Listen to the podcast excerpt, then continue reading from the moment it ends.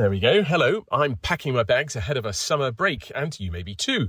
But can you keep your eye off markets and economies? Can you be confident that things will tick along? Or are there just too many variables up in the air threatening to come down with a bump? Join me for answers from an expert pre holiday panel. I'm Richard Edgar, and this is Rich Pickings, Fidelity's Asset Allocation Podcast.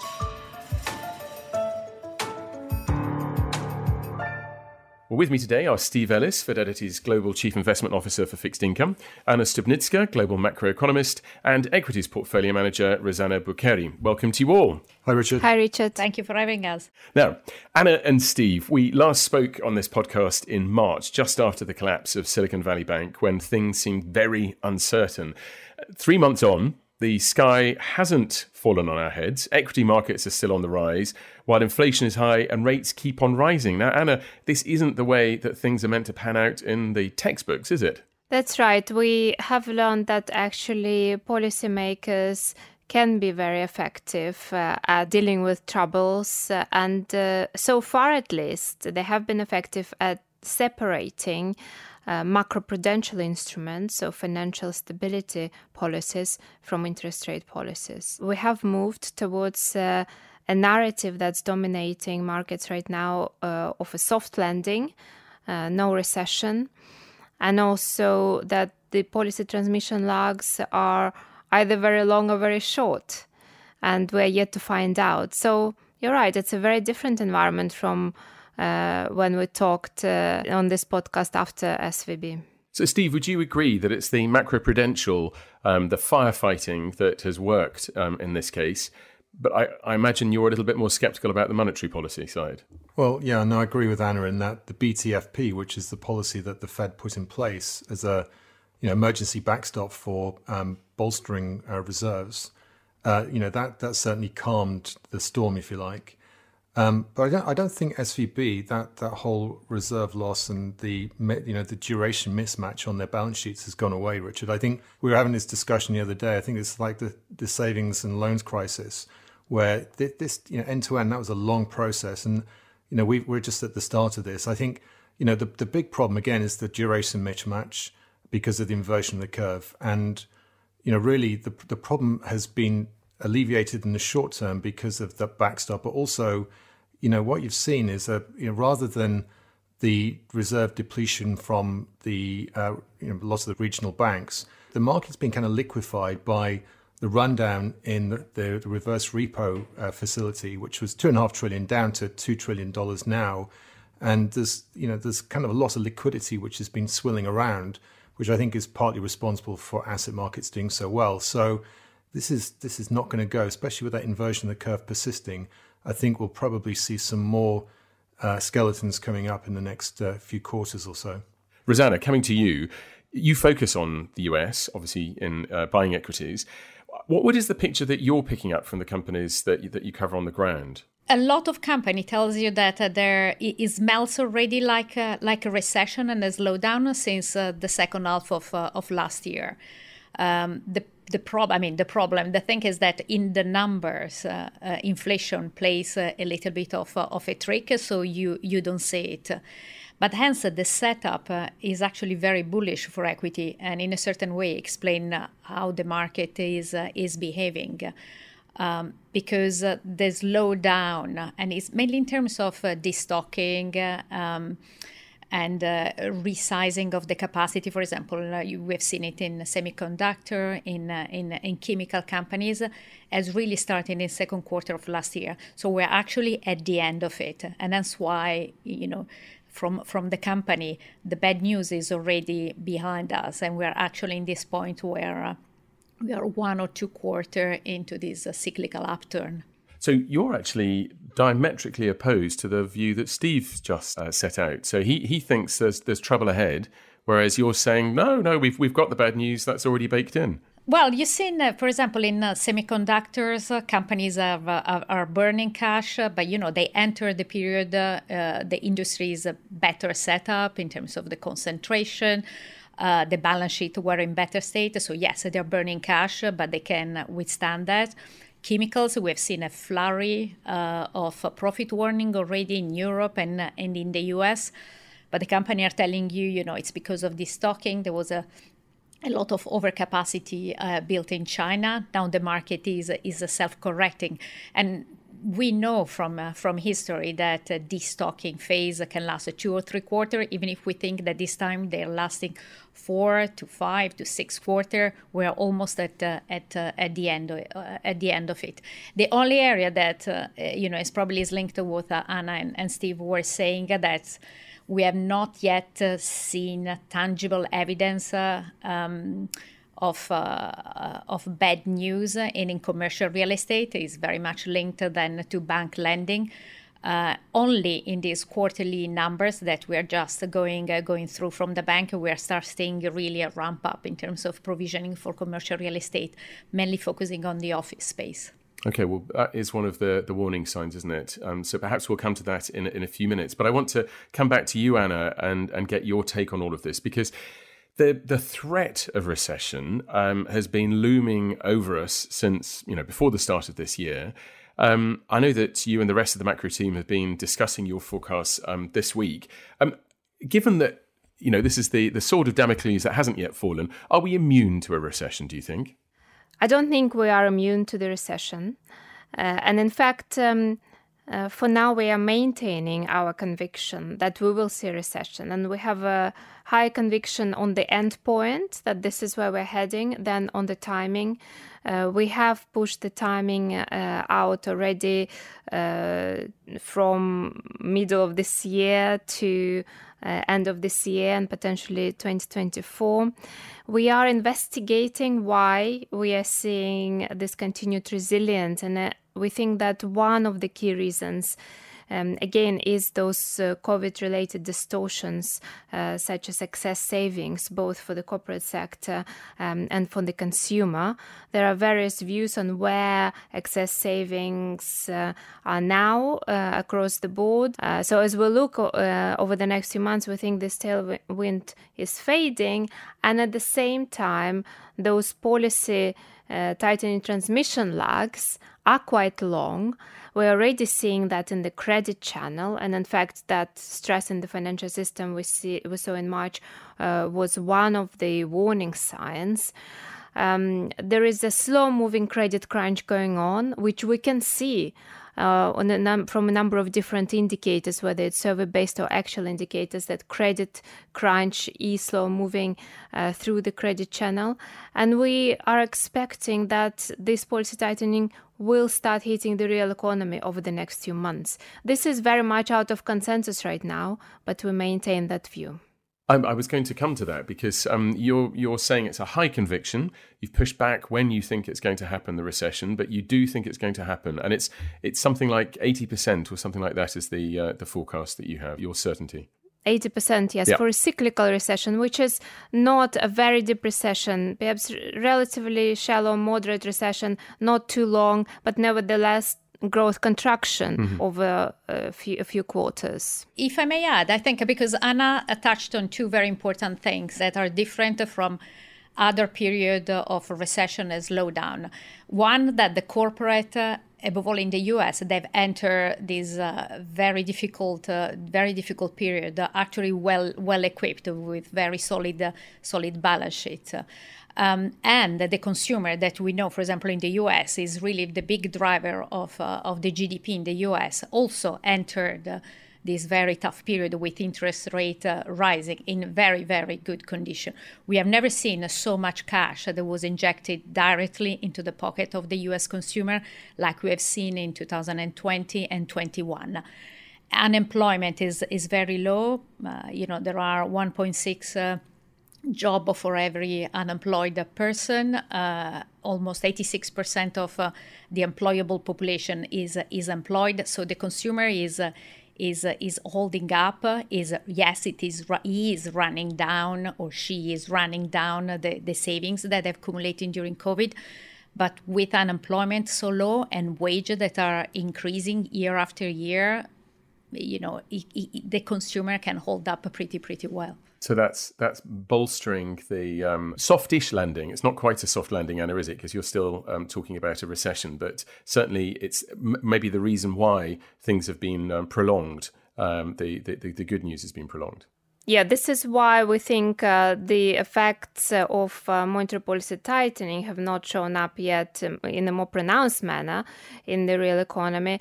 Uh, but uh, because of the tightness of the labor market, because of this uh, strength of the consumer, the Fed and other central banks have to do more. not, not just in terms of hiking rates further from here, but keeping them there for a long time. And so we think that uh, because of this strength, in a way, uh, monetary policy has to get tighter to tame inflation, and that will have to produce growth damage for the economy. Well, Steve, let me come to you on that because that, that sounds like the sort of thing that you've been talking about in the past of um, central banks overdoing things, over tightening, and the damage that they might cause um, in, in their wake. Yeah, I, I think that's the the irony. Uh, to be honest, is that the narrative has changed uh, in the last uh, few months or so. In that, at a time when inflation expectations and there's evidence now coming through that inflation isn't sticky, but it actually coming it's actually coming off harder um, than expected, and it, you can see that. Yeah, and, and when you look at the kind of forward looking indicators, whether it's things like money supply growth or supply chains or whatever, you know, we could be even be talking about deflation at the end of the year. There's lots of political pressure as well. Um, you know, you can see that, for example, Jeremy Hunt in the UK, Chancellor, was pressurizing supermarkets into, you know, not, not just holding prices steady, but cutting prices. There's, you know, there's just at the time when inflation expectations are now, you know, right near the uh, the bottom, and inflation is coming th- uh, lower um, central banks have gone the opposite way. They they're not taking their foot off the brake. Uh, they're actually putting it. They're stamping down even harder, and I think they're emboldened by the fact that markets have actually held up. So they're kind of almost justifying the need, and also, as mentioned, the labour markets are still, at the least on the surface, looking relatively tight. But they they feel emboldened here. They nothing's cracked so far, so therefore they keep going and I think that's the problem here for markets is that central banks do over tighten. Um, you know, the Fed is likely to hike one more time to take policy rates to five and a half percent. You know, I would say we'll probably look back at this and think five and a quarter, which is where we are right now, we were already at very restrictive policy rates, and the Fed overdid it. Um, and I think that's what markets, by in the next coming months, will focus more and more on. That actually, they just those last remaining uh, few rate hikes were not necessarily needed, and those will have to be you know priced out. The market will have to look at doing a U-turn and or uh, you know, changing course on on balance sheet expansion on, on QT. So that's a worrying outlook. So far, equity markets have ignored that risk. The S and P just keeps heading higher and has beaten a lot of expectations.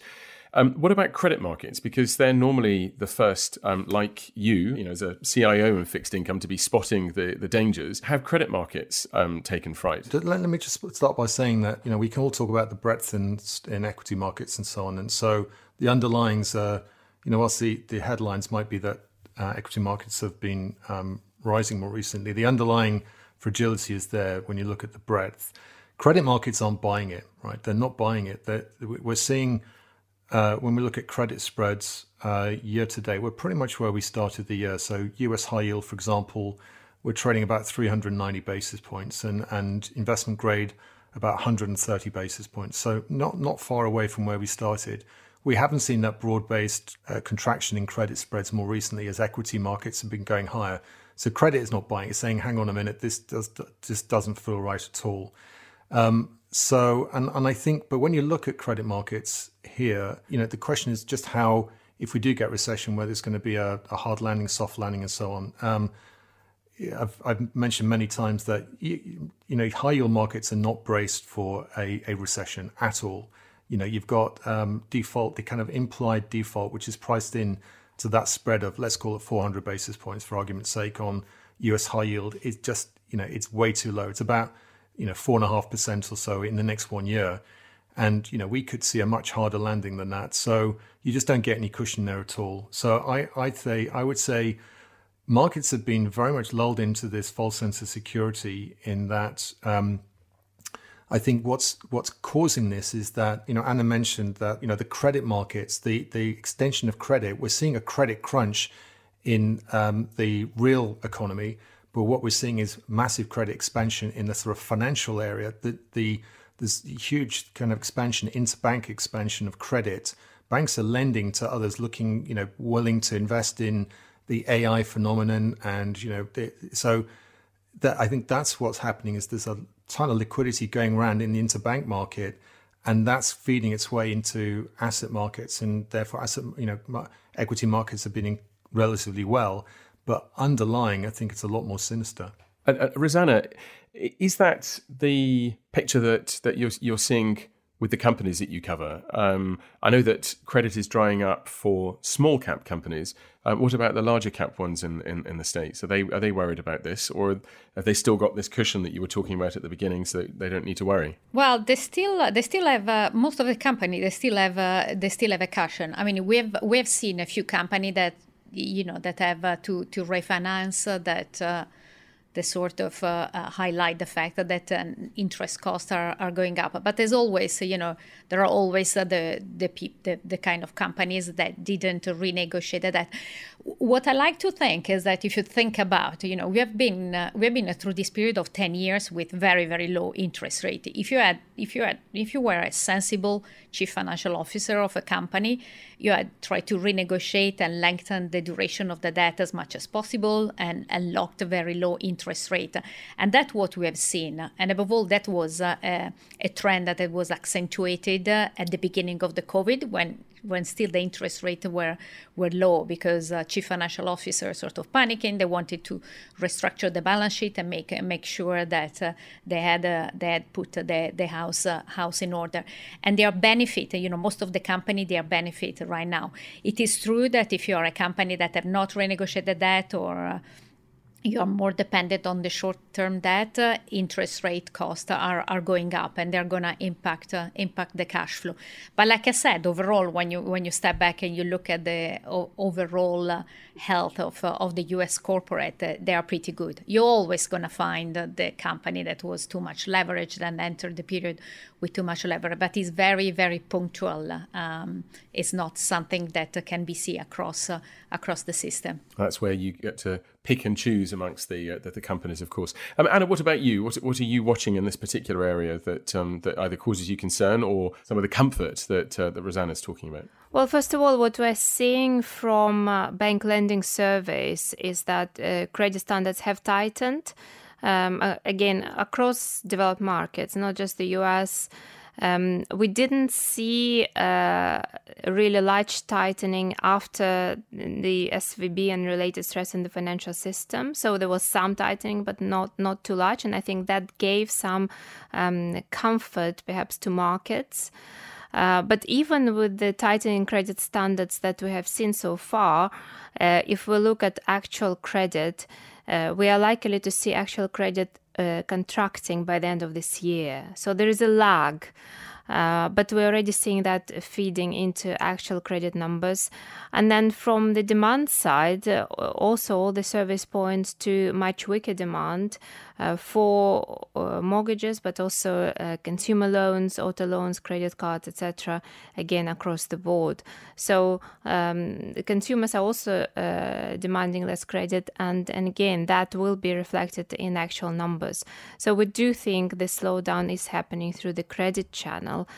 Um, one thing I would say uh, to Rosanna's point uh, is that um, the long period of um, interest rates being at um, um, zero effective bound meant that the transmission mechanism for monetary policy has changed.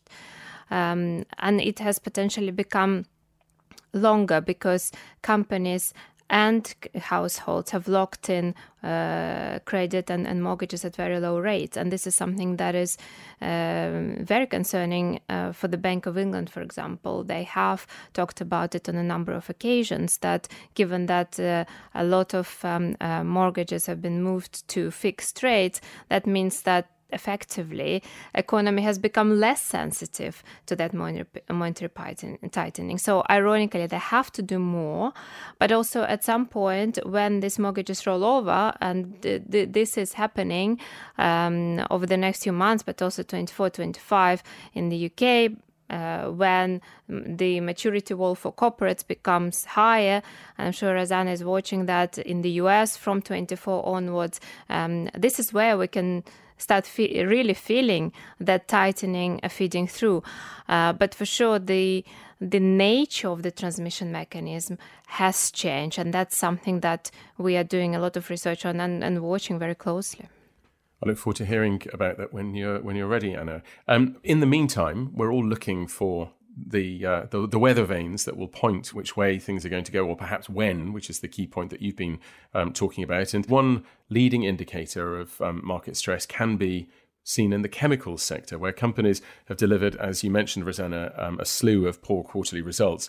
Now, chemicals companies supply the raw materials to hundreds of other sectors, so they're often the canary in the coal mine for falling end consumer demand. Could the disappointing results be a sign of this elusive recession? My colleague Nina Flitman has been talking to three analysts who cover the sector from different asset class perspectives, and here she is finding out more.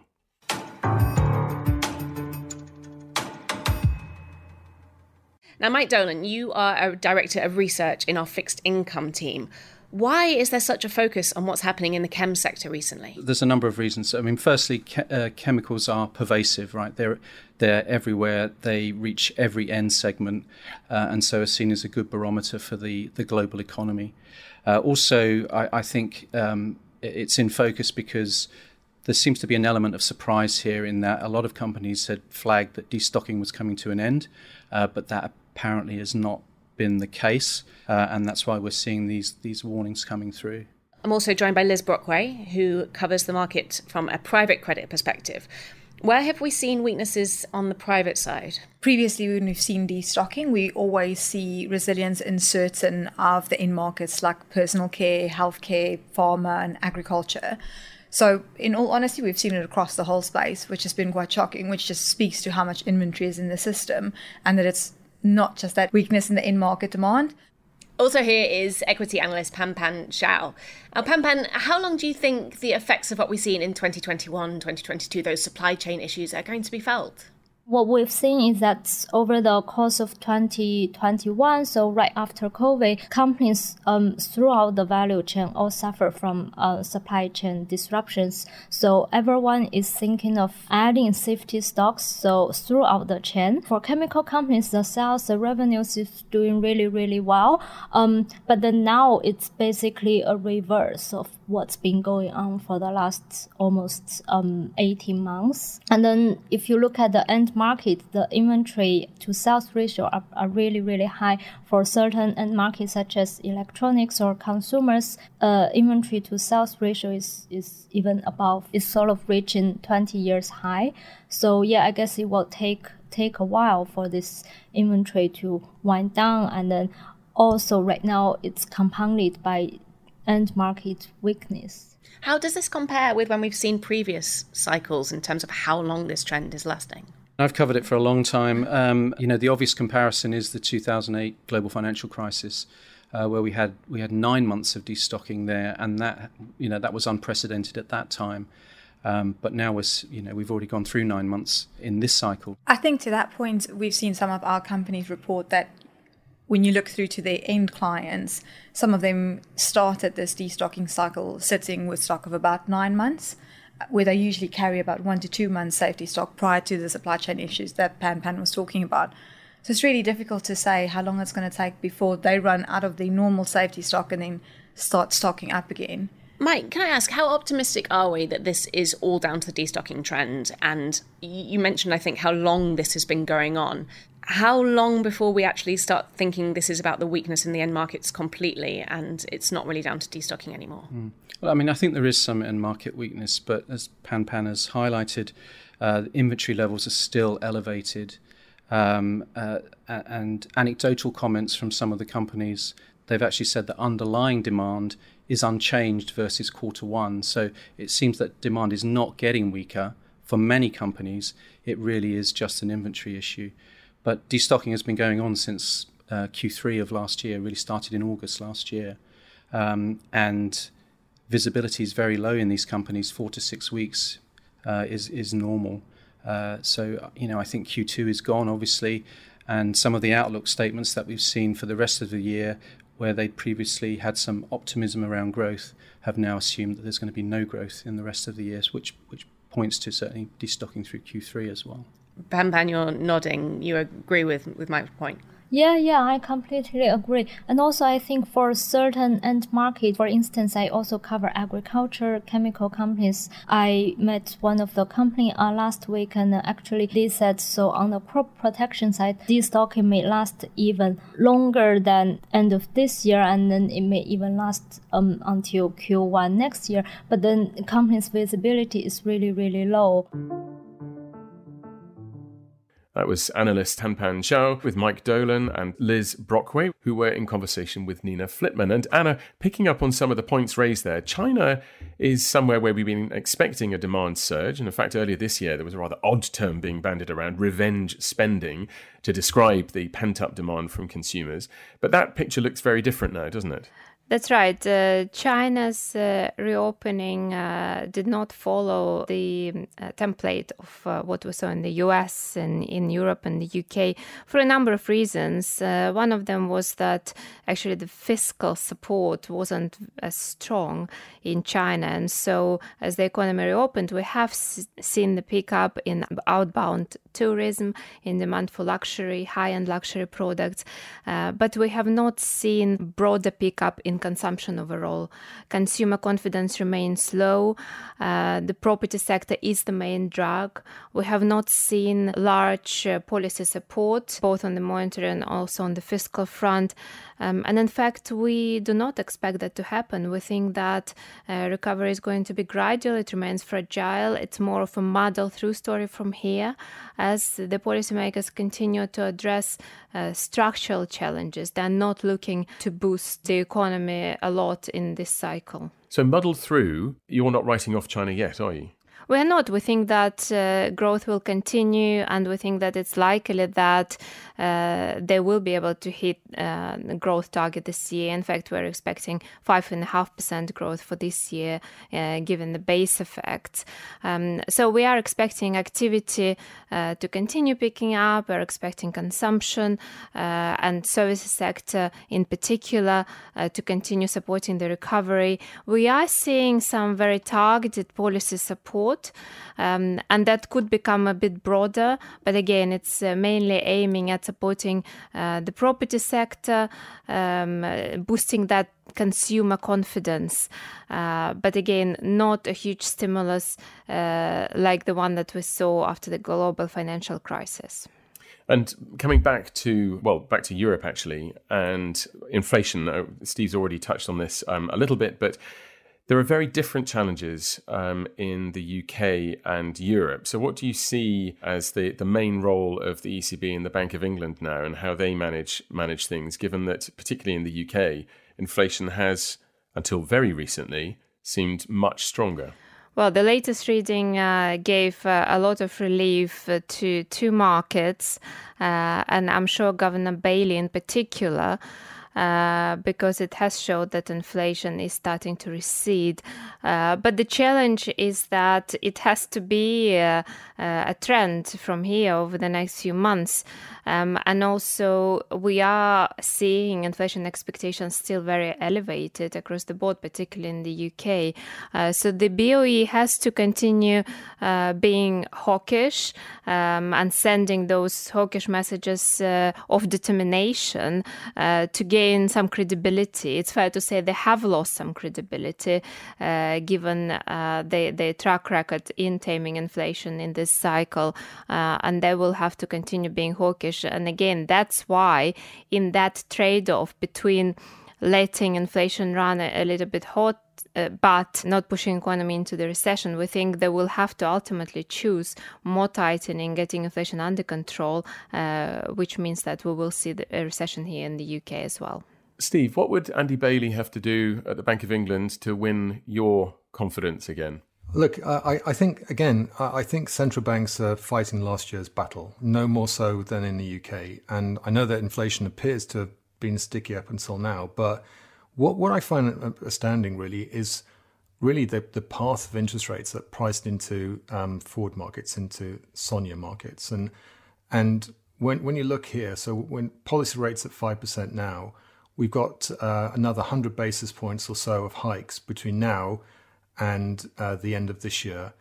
And then into next year, there's very little in the way of easing, if at all, about you know 10 basis points or so.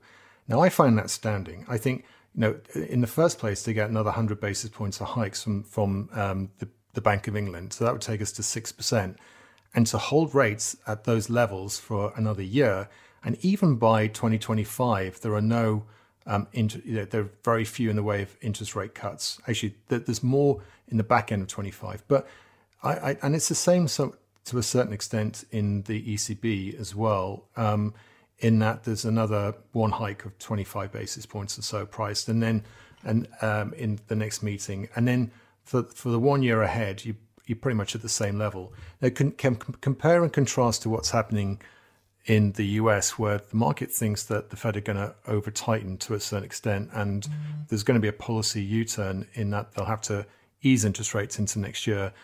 I, I, find it astounding that, that the Bank of England would keep rates at 6% and hold them there, given the resets on mortgages, given I think it's a more interest rate sensitive economy than uh, in the US, and the same with uh, Europe as well, which is already in recession. I think that's where the biggest misprice is. Uh, well, I'm feeling somewhat sensitive to interest rates myself as my own mortgage comes up next year. So I hope you're right, uh, Steve. Rosanna, you, you, wanted to come in. Going back to a point that, that was raised about the structure and the sensitivity for, for the US consumer. Um, there is one thing so that uh, it's it's important to point out. After the great financial crisis, uh, all the system was obliged to switch to fixed rate mortgages. So effectively, uh, it's true the U.S. consumer is uh, much less uh, sensitive to uh, to swing in, uh, in in mortgage rate because a lot of people that bought their house in the last ten years have locked themselves a very low interest rate for the next 10 to 15 years. So it, it's correct that uh, we have this, uh, this lengthening of the impact that uh, high interest rate uh, have on, on the U.S. consumer, and and the fact that uh, the U.S. consumer had so so many savings, it means that uh, he has not been using a lot of consumer credit because that's another channel where you can have quite a high impact of uh, of high interest rate. We have just started seeing this year in uh, in uh, in the numbers of of the bank a little increase in use of of of revolving credit, and clearly, you know, we needed to pay attention of uh, of the low income population. But at the same time, so with the job market so strong, uh, you know, I have difficulties in sort of uh, imagining uh, the U.S. consumer under stress this year. No, but but I think this is where this this dilemma is, and I I don't um, I have to say I don't agree with Steve on uh, I think on his views on the inf- on inflation path, I don't think we're going to uh, see significant disinflation and even deflation in coming months. Uh, but because of this low sensitivity of the economy and of consumers, central banks have to do more. They have to hike more to get inflation down. Um, and so that that that's uh, the, whole irony of the situation is that a lot has been done to smooth out uh, the the shocks to the economy, but because of low sensitivity, now they have to do more. Sure, if uh, inflation starts uh, falling very rapidly and it goes to, to, target, I think they will do uh, very quick course correction. Uh, and to a point, Steve, markets will have to price interest rate cuts more significantly next year. That is, if you see inflation going uh, quickly to target. But if not, uh, they will try to keep rates potentially higher for longer. But we have never seen in, in the history that we have of uh, central banks, particularly independent central banks, such a smooth path for rates. They keep rates high until something breaks and then they have to cut very quickly. So, whatever market is pricing, the, this trajectory is very unlikely. Whatever view you, you have from here, it's unlikely to be smooth. Yeah, I, but just to, to, go back on that point, so I, I think you're right. I think central banks are having to over tighten here. My my argument for a reversal here, particularly on QT, I think they they'll probably have to abandon balance sheet reduction here um, at some stage. Um, but my argument for rate cuts into next year is not based on inflation coming back towards trend. I think that the over tightening they're doing and they've done already is going to cause something to snap. And as you mentioned, you know, it's the credit markets. I think that's where you're seeing the tightening in loan standards, and and you know, we've got refinancing coming up. It's going to be, I think that it's really going to cause some damage. And so, but they only get the green light if inflation is back to somewhere close to target, which I do think is going to happen. But um, I, I, think that that's my biggest concern is the over tightening causes something to snap here, but it's not it's not necessarily you know about inflation coming back to target. I feel like throwing in the journalistic cliche here, only time will tell. But um, uh, there's lots of discussion still to be had, um, which unfortunately we'll have to wait till next time because we're almost out of time. But we've still got time to play the Rich Pickings parlor game, hot cakes and hot potatoes. What would you buy like a hot cake or drop like a hot potato? Rosanna, it's your first time, so I'm going to invite you to go first. What's your hot cake? What are you buying like hotcakes? Everything apart tech. uh, no, but it's true. You know, to go back to the point that Steve was uh, was making on the breadth of the market, this year has been uh, has been very very peculiar. In uh, in 27 years uh, of uh, of managing money, I've never seen a market so much concentrated in in some name. And listen, maybe the, there's going to be some justification about what is going to come out of this AI, even if I have a little bit of difficulties in uh, um, in in sizing uh, in sizing the revenue opportunity for a lot of uh, for a lot of the company that have uh, gone up. But when you look at the rest of the market, it's practically done nothing, and it's been uh, very pleasing to see uh, the month of June and July, where finally we have seen a little bit more breadth in the market, and there are plenty of sectors that are still trading well below the 20 year average in terms of uh, whatever kind of valuation that you want to look at. And the, the kind of sectors that I was mentioning before, where we already seen correction in the stock price and correction in the numbers like semiconductor, chemicals, uh, uh, and I can throw it a little bit also the, the financial are very great hunting grounds. Great hunting grounds. There you go. All right. Thank you very much. Very briefly, what are your hot potatoes? What would you drop? I presume the tech stocks. Yeah, because uh, you know you you really needed to have a lot of faith uh, on the, the next ten years of twenty years uh, of these uh, high top line revenue, and uh, you know they're, they're quite big. This company I have a little bit of difficulties even mathematically to sort of make the numbers.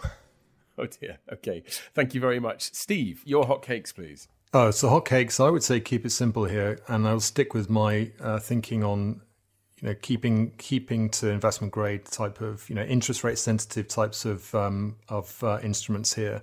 Uh, just ready to price in those uh, interest rate cuts. Basically, I think for the second half of this year, I think duration is going to be the trade as recession risks do rise, and we see that there's over tightening from central banks. So I'd be long duration and I would express that through, say, dollar investment grade, global ag types of products.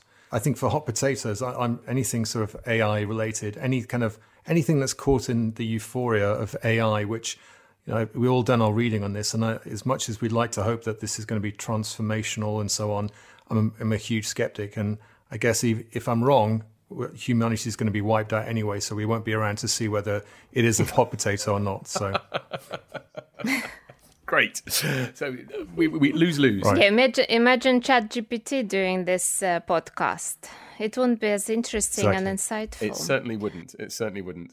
Um, Anna, what though are you uh, interested in at the moment in terms of uh, your hotcakes? I wanted to use uh, our multi asset team uh, core asset allocation views, and it, it's a bit similar to what uh, Steve said. Overall, uh, we remain cautious on risk assets and, and, credit in particular, but within credit, um, we like um, high quality credits and also emerging market debt because a number of emerging markets started hiking rates earlier and now they're ready to start cutting rates, um, and that that favors uh, them uh, in the uh, EMD universe.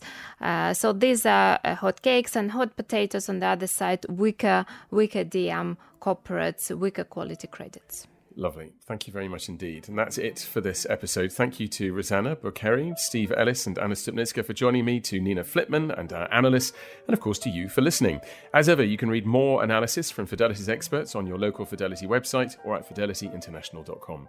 The producer today was Holly Eastman with technical support from Canon Blitz and Connor Bailey. We'll be taking a short break over the summer, but we'll be back in your feeds in September. Until then, from all of us at Fidelity, goodbye.